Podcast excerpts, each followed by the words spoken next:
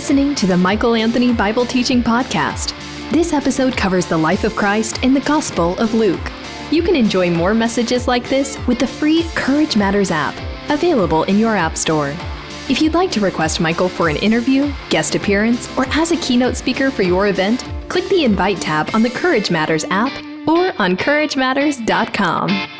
I want to present to you the unbelievable, believable case of the vanishing, reappearing Jesus of Nazareth. The unbelievable, believable case of the vanishing, reappearing Jesus of Nazareth. Open in our Father's Word to Luke chapter twenty-four, beginning in verse thirteen. This is where the case unfolds, and let's start right there with the thirteenth verse. That very day, Sunday, Resurrection Day, the day upon which Jesus was raised from the dead, that very day, two of them, two disciples, two followers of Jesus, two of them were going to a village named Emmaus, about seven miles from Jerusalem. They were talking with each other about all these things that had happened, namely the crucifixion, the rejection of Jesus, the burial of Jesus, all the things that transpired. While they were talking and discussing together, Jesus himself drew near and went with them. But their eyes were kept from recognizing him. Now, this might seem a little bit unusual here in our twenty-first century understanding as we read through what would be the purpose of God keeping them from being able to see, but it actually ends up being advantageous for you and for me. That here we are two thousand years or so after the fact, and if it weren't for the divine blinding of their eyes, if that did not take place, then we wouldn't be able to appreciate the rest of what we're going to read in this account. It actually benefits you and me. But their eyes were kept from recognizing him. And he, Jesus, said to them, "What is this conversation that you're holding with each other as you walk?" And they stood still, looking sad. Then one of them, named Cleopas, answered him, "Are you the only visitor to Jerusalem who does not know the things that have happened there in these days?" Now keep in mind, the Passover had just taken place. Jesus was crucified during the Passover time. Remember when he says, "I've eagerly desired to eat this Passover meal with you." So that would have meant that devout Jews from all of the region would have made their way to Jerusalem to celebrate the Passover. And so these two disciples are asking Jesus, "Are you the only one? Have you had your head in the sand? Where have you been these past couple of days?" Jesus has stolen the headlines. He's been rejected. He's been spat upon. He's been convicted, condemned to death. He was crucified. He died. He was buried. How can you possibly? I mean, Jerusalem is a very small place, especially during that time. You know, during David's day, during King David's day, Jerusalem was about sixteen acres in size. All of Jerusalem. So today, with the twenty-first century understanding, we think, you know, we see a story on television or we read something on the internet, or hear something on the radio about Jerusalem, and we think about it being a hustling, bustling metropolis, but back in this time, it was not nearly the size of what it is today. So the idea of somebody being in Jerusalem and not hearing what had happened with Jesus of Nazareth was just incomprehensible. So there's a lot of credibility here into what's taking place. They just can't understand, how could you have been here during these past couple of days and not understood what happened to Jesus? Verse nineteen, he, Jesus, said to them, "What things?" They said to him, "Concerning Jesus of Nazareth, a man who was a prophet," that title becomes significant in our time together, "a man who was a prophet, mighty in deed and word before God and all the people, and how our chief priests and rulers delivered him up to be condemned to death and crucified him. But we had hoped that he was the one to redeem Israel." In other words, the anointed and the appointed, the Messiah, the Christ. And what should be conveyed here, as a direct result of their eyes not being opened, the identity of Jesus at this point was hidden from them divinely. That helps you and it helps me understand and appreciate what a typical believer in that time, on the first day of the week, what would have been going through their mind, what would have been going through their heart, what was happening for the typical person at that particular time, on that particular day, when the tomb of Jesus was empty and the story of his resurrection was just beginning to unfold. What were they thinking? What were they contemplating? What were they wrestling with? This helps us understand. Verse twenty-one, but we had hoped that he was the one to redeem Israel. They had an understanding to a certain degree. They had a hope that Jesus was the anointed and the appointed one. What they did not understand is what you and I understand with twenty twenty hindsight. Being people who live in the twenty-first century, with the Word of God, the Old Testament and the New Testament, we can look back and we can understand with clarity the suffering servant aspect of Jesus of Nazareth. The suffering servant aspect. But for the believers in that day, they didn't understand what now we understand with greater clarity. So they understood the idea of Jesus being a deliverer, Jesus being an anointed, the appointed of God, the Messiah, but in a limited way. And primarily, their understanding of Jesus as the deliverer was wrapped up in him delivering the Jewish people from the oppression of the Romans. And so when Jesus has been rejected by the leaders of the nation of Israel, how could he possibly rule and reign if the leaders of the nation of Israel have rejected him? More importantly than that, how could Jesus, the hoped-for Messiah, the anointed and the appointed one, rule and reign over the nation of Israel and deliver the Jewish people from the oppression of the Romans if he was crucified and died? That just is not going to happen, because remember, remember, take off your twenty-first century vision for a moment. At this particular time, as things were unfolding, nobody Nobody, ain't nobody ever been crucified, died, and come back to life. So that's a new concept for them. And it helps us understand that throughout this whole account of the road to Emmaus with the two disciples, where Jesus interjects himself, where Jesus begins to travel with them, if you want to make the story believable, you would not include unbelievable details, unless, of course, the story were true. And this is exactly what Luke wants to help us understand, that this is actually true stuff that we're reading about today. This is actually history that we're reading about as it unfolded. The Bible presenting real people with limited understanding in need of divine revelation. And that's true in your life and in mine. We are real people, mere mortals, in need of divine revelation and an understanding of the truths about God. Remember, what you believe about God is the single most important thing about you. Your behavior is a reflection of what you really believe about God. And if your thinking about God changes and comes into alignment with the truth about God, then your lifestyle will follow. The things that we say with our mouths follow the overflow of our heart, the things that we believe, the things that we embrace.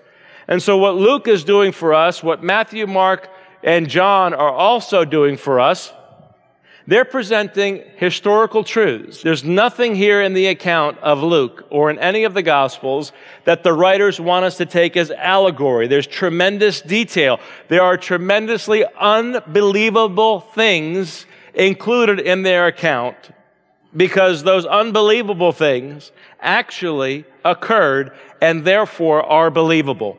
They were believable, and they are believable. If you're going to make up a story and you want people to believe it, then for Pete's sake, make the story believable. So look what's happening here.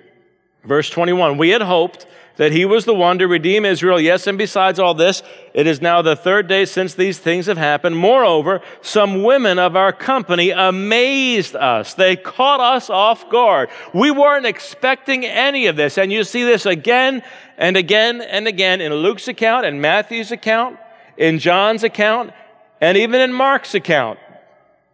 We see that nobody seems to be expecting things to go down the way they went down.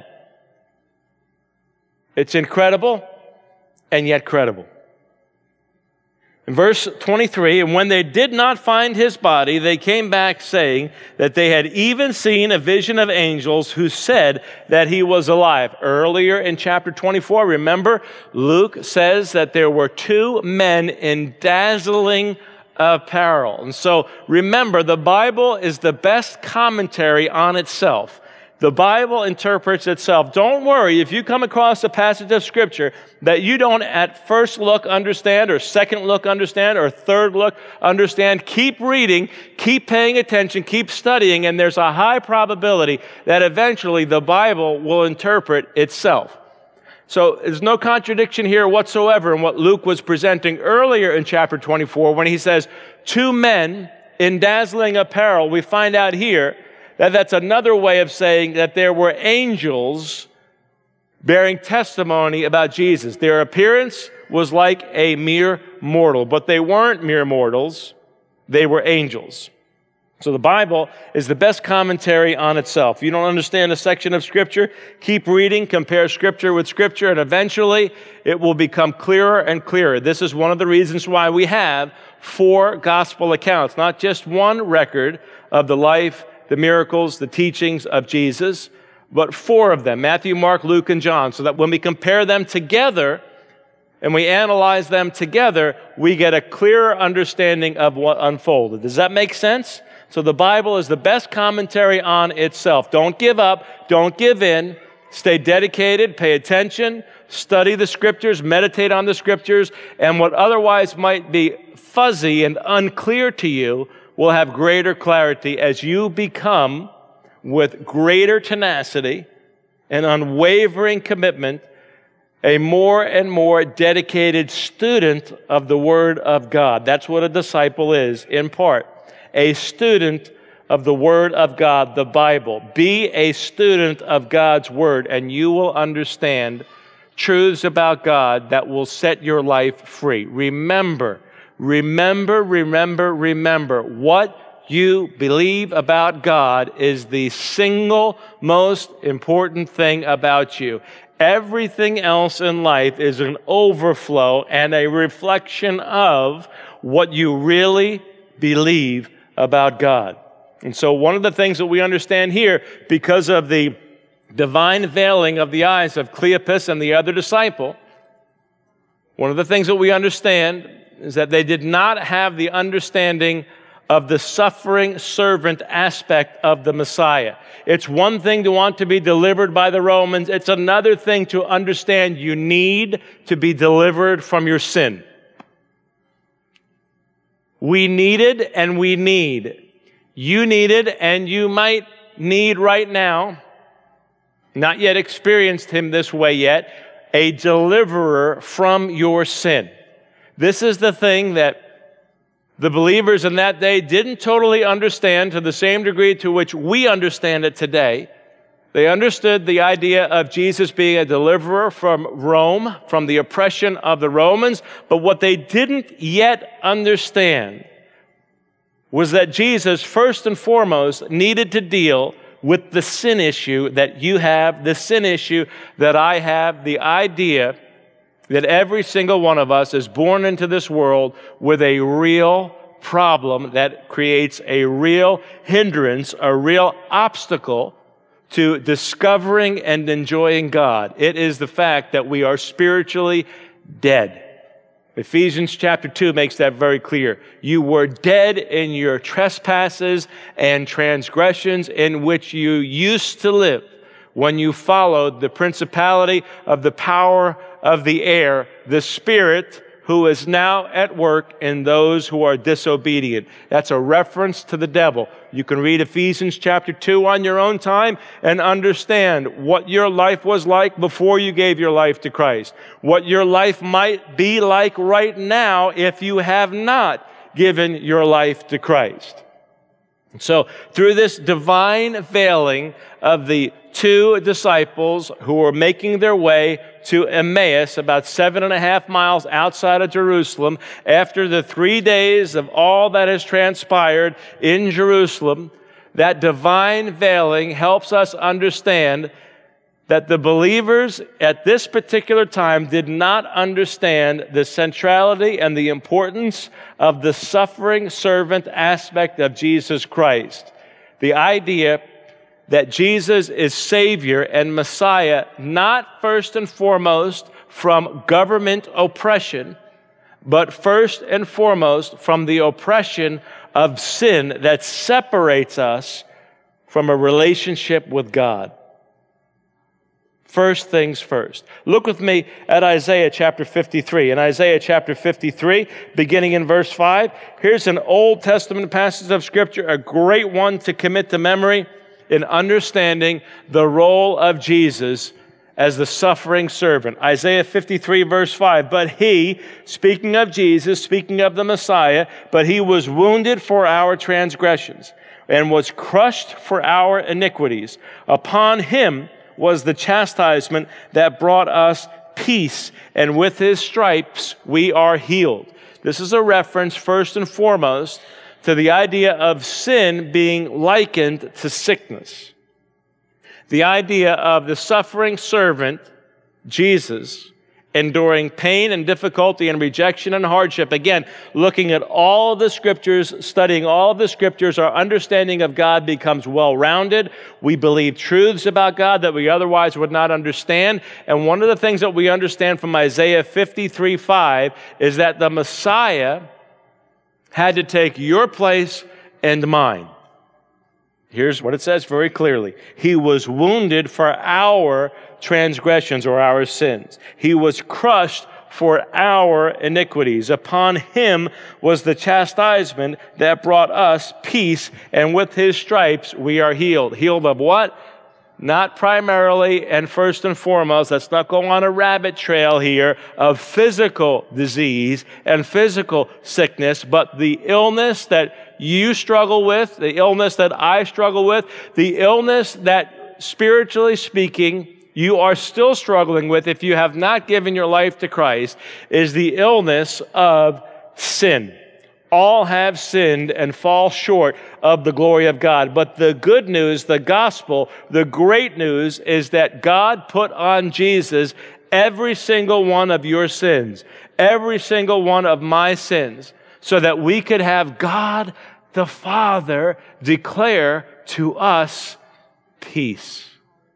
That we are no longer at war with God. It's a legal pronunciation of peace. It is the ultimate pardon of pardons. You could settle any and every other issue in all of your life, but unless and until you have settled the issue of whether or not you are at peace with God through personal saving faith in Jesus Christ, the punishment that brought us peace was upon his shoulders. Until you settle that issue, you have not settled the most important issue in all of life.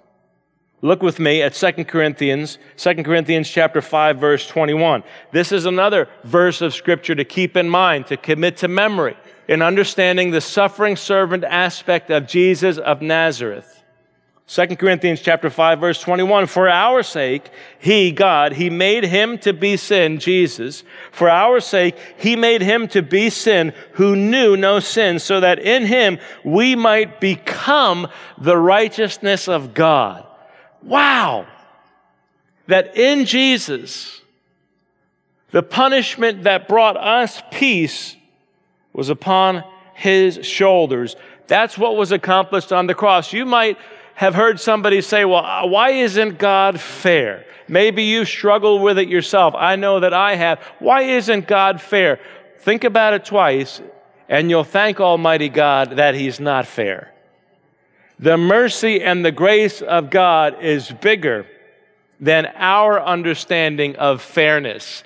The punishment that brought us peace was upon his shoulders. For our sake, Second Corinthians five twenty-one, he made him to be sin who knew no sin, so that in him we might become the righteousness of God. This is the beauty of the mercy of God and the undeserved favor of God. He gives us what we don't deserve, that he gives us the righteousness of Jesus Christ. He gives us what we don't deserve. Aren't you thankful that God is not strictly fair in the human understanding of fairness. If God were strictly fair in the human understanding of fairness, we would get our just deserts and eternity separate from God. We would be born into the world, separated from God, go through a terrible life, no matter how good we might think it might be, die physically, and then go into an eternity experiencing the second death spoken of in the book of Revelation, which is a permanent, eternal separation from God. No, God is not fair the way we look at fairness.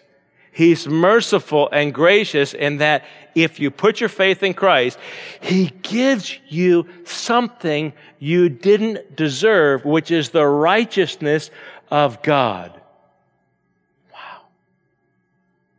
It is the mercy and the grace of God that Jesus took what He didn't deserve, the punishment that brought you or is about to bring you peace. The mercy and the undeserved favor of God results in a relationship with God that none of us deserves, but that God the Father wanted with you.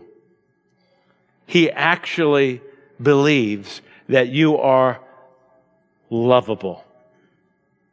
God actually loves you, for God so loved the world that He gave His one and only, uniquely brought forth, one-of-a-kind Son, so that whoever believes in Him would not perish, but have eternal life. You know, whoever. It doesn't matter what's in your past. What only matters is who is in your present. There is nothing that can separate you, nothing that can separate me from the love of God that surpasses human intellectual insight. It's the mercy of God, the undeserved goodness of God, that He gives us the righteousness we don't deserve, that Jesus took upon Himself the sin penalty, the penalty for your sin and mine that He didn't deserve. All because God wanted closeness with you.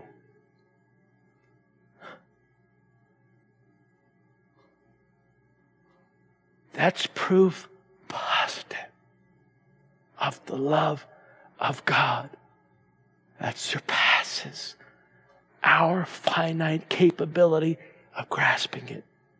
The next time you think you're a worthless piece of garbage based on how you were raised, based on the tapes that play in our minds, the lies that we believe about ourselves, we need to really stop and contemplate what the cross actually means in regard to God's statement of His love for you, His desire, His passionate, unyielding, unwavering desire to have a close, abiding relationship with you because He loves you. We should be so thankful for the mercy and the undeserved favor of God, the grace of God, which is far greater than our understanding of human fairness. No, God was not fair when He put all of the sin of the world on Jesus. No, God was not fair, humanly speaking, when He gave you the righteousness, when He gave me the righteousness that none of us deserves, all brought to us courtesy of the sacrifice of Jesus on the cross. And so what the writer of Luke's gospel is trying to help us understand through this unbelievable, believable story, as he's conveying history as it actually took place, he's giving us the ability to have a virtual time capsule, to have a virtual time machine, and to go back and to understand what would it have been like to be a believer during those days right after the disappearance of Jesus. Look what's unfolding here. Verse twenty-four, some of those who were with us, went to the tomb and found it just as the women had said, but him they did not see. In the original language, this really gets driven home. The idea that, okay, Jesus is not in the tomb, he's not there, there were angels involved, okay, we understand that aspect, but his body is gone. What does this mean? What does it mean that Jesus' body is not there? That's what comes across there in the, the final phrase of verse twenty-four, but him they did not see. This is anticlimactic. Okay, the tomb is empty. Okay, the crucifixion. Okay, the rejection of Jesus. But where is the body of Jesus, and what does this mean?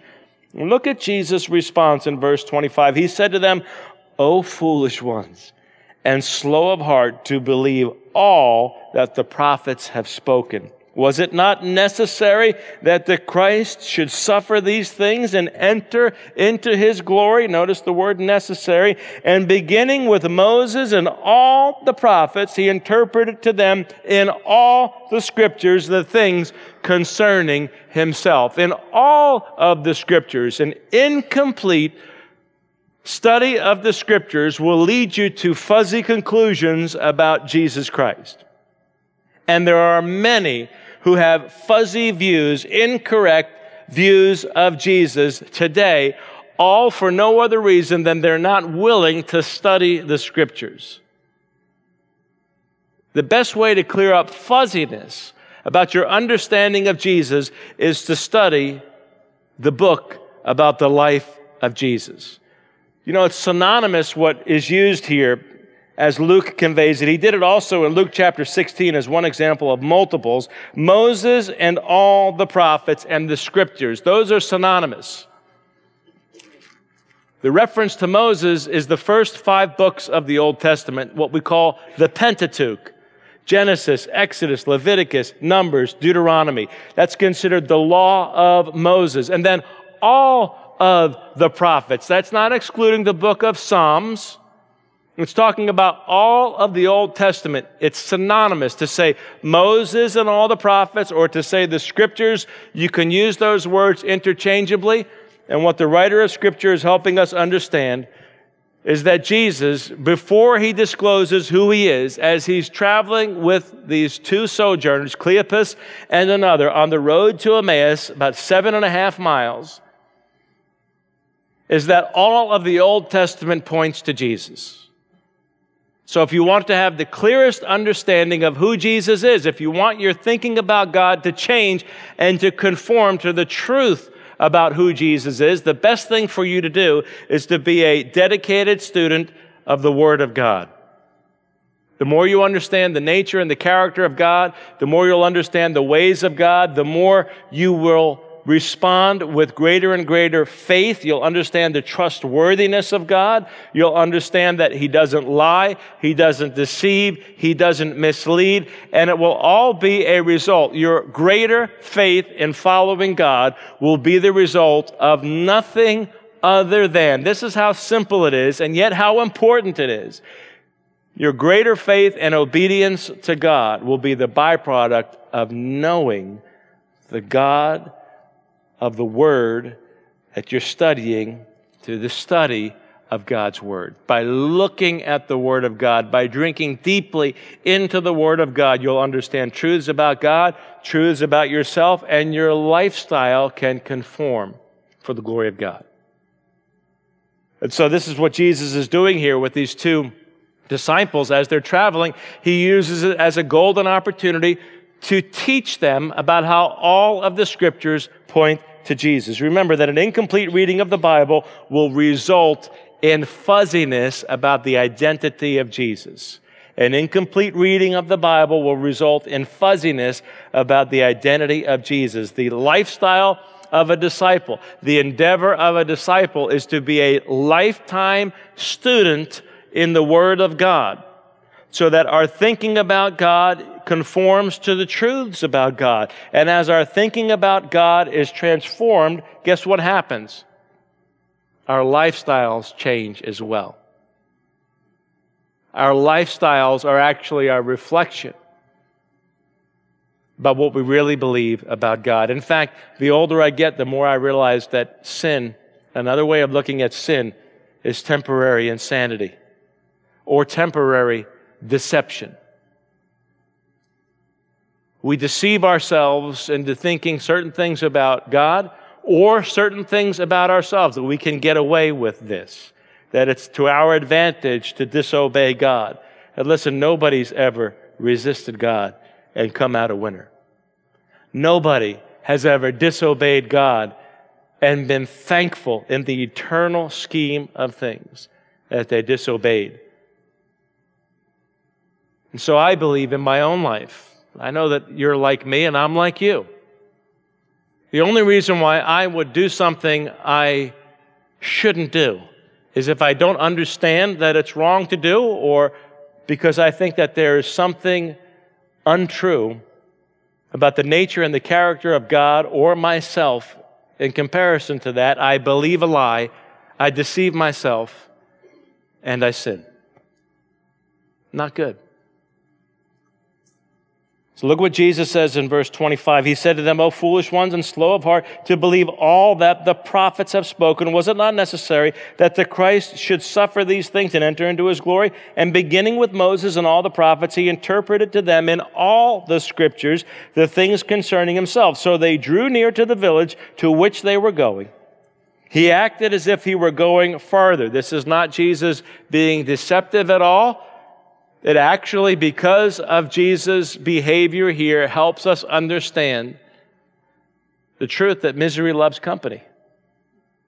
They're down and they're dejected. Their Jesus, who they were hoping would be their deliverer from the oppression of the Romans, has been crucified. They can't necessarily make ends meet. And there was something about the encouraging nature of Jesus. Something about, as we'll see in just a moment, the way Jesus, who they didn't yet know was Jesus, was talking about the scriptures that encouraged them. They wanted him to come along and to be their dinner guest. Look. They drew near to the village to which they were going. He acted as if he were going further, but they urged him strongly, saying, "Stay with us, for it's toward evening, and the day is now far spent." So he went in to stay with them. When he was at the table with them, he took the bread. Wait a second. He took the bread and blessed and broke it and gave it to them. Now, this is where Jesus seems to be crossing a line. This is etiquette one oh one. What are you doing? Listen, if somebody invited you to their house for dinner, would you slide over into the driver's seat and take over and commandeer the dinner invitation? And this is exactly what Jesus is doing. He's invited as their guest. When he was at the table with them, he took the bread and blessed and broke it and gave it to them. It's like you going over to somebody's house as their guest and then sitting down at the table, grabbing everybody's hand, and, and you taking over saying, "Let's pray." Okay. Thank you for telling us what to do. And look what happens as a result of this. Their eyes were opened and they recognized him, and he became invisible from their sight, and he vanished from their presence. Now, again, if you want to make this story believable, could you please make it believable? Because it seems unbelievable to me. Because now Jesus is outdoing himself. Out of all the miracles, out of all the things that Jesus has taught for over three years of ministry, now he's doing what they had never seen him do before. He makes himself invisible. That's what the word that's used here. He makes himself vanish. He disappears. What? See, what we might not understand that at first look here at Luke's gospel, that becomes clearer with a deeper look at all of the gospels, is that Jesus had another appointment to keep. So Jesus hightails it out of there. Look here in verse thirty-one. Their eyes were opened and they recognized him. And right at the moment when they recognize who Jesus is, he vanishes from their sight, because Jesus is now going to travel somehow seven and a half miles from Emmaus back to Jerusalem on that same night.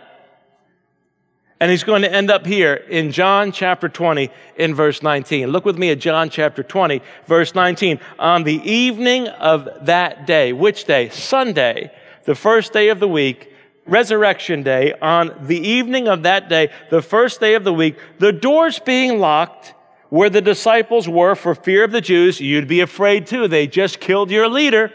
So what are they going to do to the followers?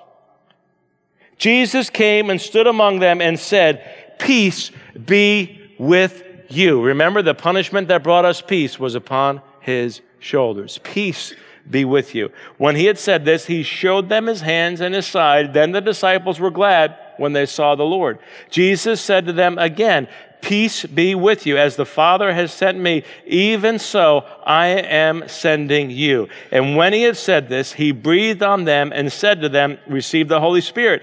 And then a verse that we tend to overlook the significance of it because unforgiveness is so common in our culture, in our day, and in our age. If you forgive the sins of any, they are forgiven. If you withhold forgiveness from any, it is withheld.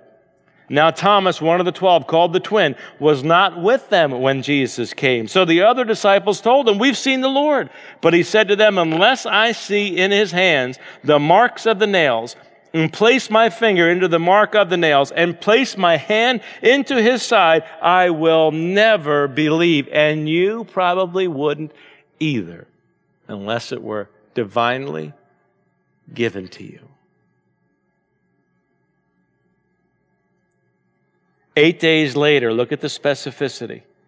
His disciples were inside again, and Thomas was with them, although the doors were locked. Jesus came and stood among them and said again, peace be with you. Then he said to Thomas, put your finger here and see my hands, and put out your hand and place it in my side. Do not disbelieve, but believe. Thomas answered him, my Lord and my God. Jesus said to him, have you believed because you've seen me? Blessed are those who have not seen and have yet believed. This is the case of the vanishing and the reappearing Jesus. There is something about the resurrected body of Jesus that was otherworldly, no mere mortal. If anybody had any question about the divine nature of Jesus of Nazareth, that was getting dealt a death blow right here. That Jesus now, although windows and doors are closed, he has the ability to make himself vanish and to show up seven and a half miles in a different location in the same day, in the same evening. Because what we're seeing happen here is Jesus now beginning to reveal that he conquered death once and for all. That he, in fact, is alive, which has consequences for your life and mine. Because the question that was asked, that had to be answered, is what does it all mean? What does the resurrection of Jesus mean? What does the crucifixion of Jesus mean? What does it mean for my life? What does it mean for your life? What does it mean for their life? And what we understand here is that death itself was conquered.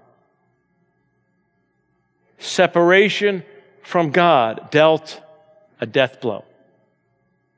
The resurrection of Jesus Christ from the dead, God the Father's seal of approval that I accept what Jesus did by dying on the cross as the penalty that you could not pay. Skin for skin, life for life, death for life. The punishment that brought us peace was upon his shoulders. Back to Luke's gospel. In Luke twenty-four, their eyes were opened in verse thirty-one. They recognized him and he vanished. They said to each other, did not our hearts burn within us while he talked to us on the road, while he opened to us the scriptures? And they arose that same hour and returned to Jerusalem. Seven and a half mile trip now for these guys. They want to go back to Jerusalem because they want to do what you'll do when you really understand who Jesus is. You tell other people.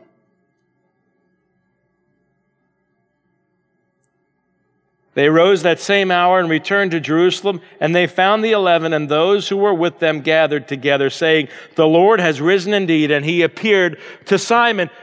Luke has made no mention up to this point about Jesus appearing to Peter. And so we get an understanding here from the scriptures that they're not exhaustive necessarily. They don't provide all of the detail, but the detail that is provided there is accurate and trustworthy. And one of the things we understand is that the Lord is appearing to multiple people, Paul makes that clear in Corinthians, that the resurrected Jesus is being seen by multiple people, multiple eyewitnesses, to show that death itself was conquered, that sin was dealt the death blow, that there is now peace with God through the sacrificial death of Jesus Christ on the cross, and nothing other needed than your personal faith in the finished work of Jesus. That's what it's about.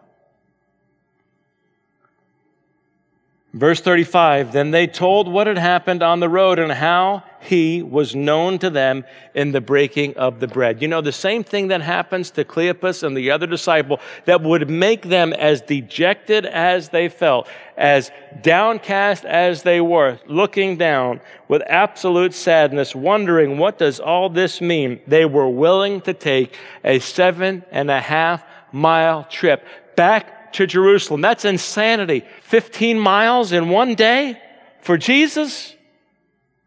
It's all worth it when you understand who Jesus is. When we understand who Jesus is, we are willing to go places we otherwise would not go.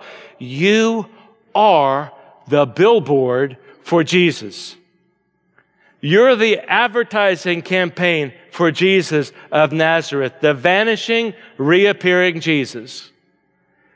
We could spend thousands and thousands of dollars on an advertising, marketing campaign to try to get other people to believe the truths about Jesus. But if your thinking about Jesus changes, if our thinking about Jesus changes, where we understand truths about him based on his word, we will become witnesses we otherwise would not be. Our lifestyles will change. Our behavior will change. And we cannot help but tell other people and be witnesses to the very things that God is doing in our lives. You don't have to be a skilled evangelist. You don't have to be a pastor. You don't have to be a paid Christian minister to be effective in your testimony for Jesus.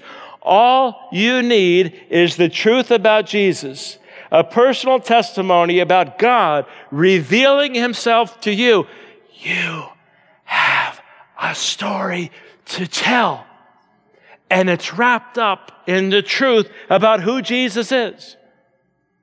Now look at what Jesus is involved in here. Look with me at Luke chapter twenty-four and verse thirteen.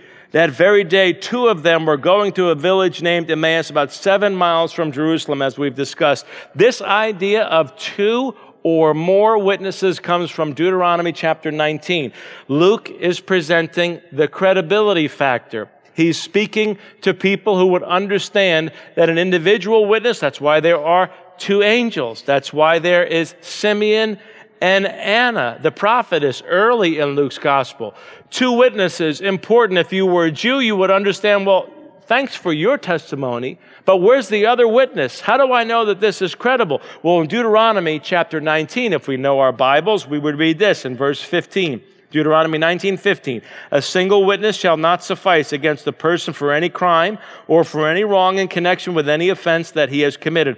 Only on the evidence of two witnesses or of three witnesses shall a charge be established. And then when we read about the recovering Pharisee, the Apostle Paul, in Second Corinthians chapter thirteen, beginning in verse one. Look at what we read here. This is the third time I'm coming to you. Every charge must be established by the evidence of two or three witnesses. This is a credibility factor. This is a very Jewish thing that's taking place. So Luke is presenting an unbelievable, believable account of the vanishing, reappearing Jesus of Nazareth. These are the details that you wouldn't include if you were just trying to present a fictitious, a false account of Jesus, unless this stuff were really true. So we see in the scriptures again and again the idea of two witnesses being necessary to authenticate and validate the historicity, the accuracy, the authenticity of an account. You know, people have asked me even, when am I going to do a series on the book of Revelation? Probably not for a while, but I'll give you a crash course on it right here. In Revelation chapter eleven, what we see.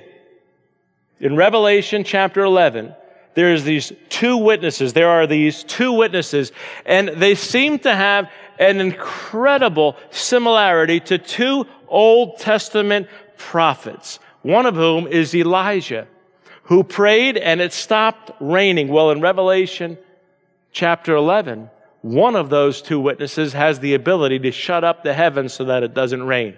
And the other one of the witnesses has a striking similarity to the greatest of all the Old Testament prophets, Moses. The other witness has the ability to turn water into blood and to strike the world with plagues at will. And if you read the Exodus account, you read that those were capabilities that only Moses had. And so we see the Jewishness of the book of Revelation. Not only that, and the two witnesses, see, what we see in the book of Revelation is the meat to the bones of all the Old Testament prophecies about end times, future events, the million-dollar word that's used, eschatology, things to come. So in the book of Revelation, we see the I's dotted, the T's crossed. We see the information that's provided in a foreshadowing and a looking forward to in the Old Testament. We see those things coming to fulfillment and fruition later on in the book of Revelation. And one of the things we see in the book of Revelation, amazing as it might seem, one of the things that we see is the one hundred forty-four thousand converts who accept Jesus as the Old Testament Messiah prophesied about in the Scriptures. In Revelation chapter seven and in Revelation chapter fourteen. seven and fourteen. See, Jehovah's Witnesses are out trying to do all that they can to ensure that they are one of the one hundred forty-four thousand spoken of in the book of Revelation, because those are the ones, they're among those who are saved. Prince, the artist formerly known as at one point, was a Jehovah's Witness.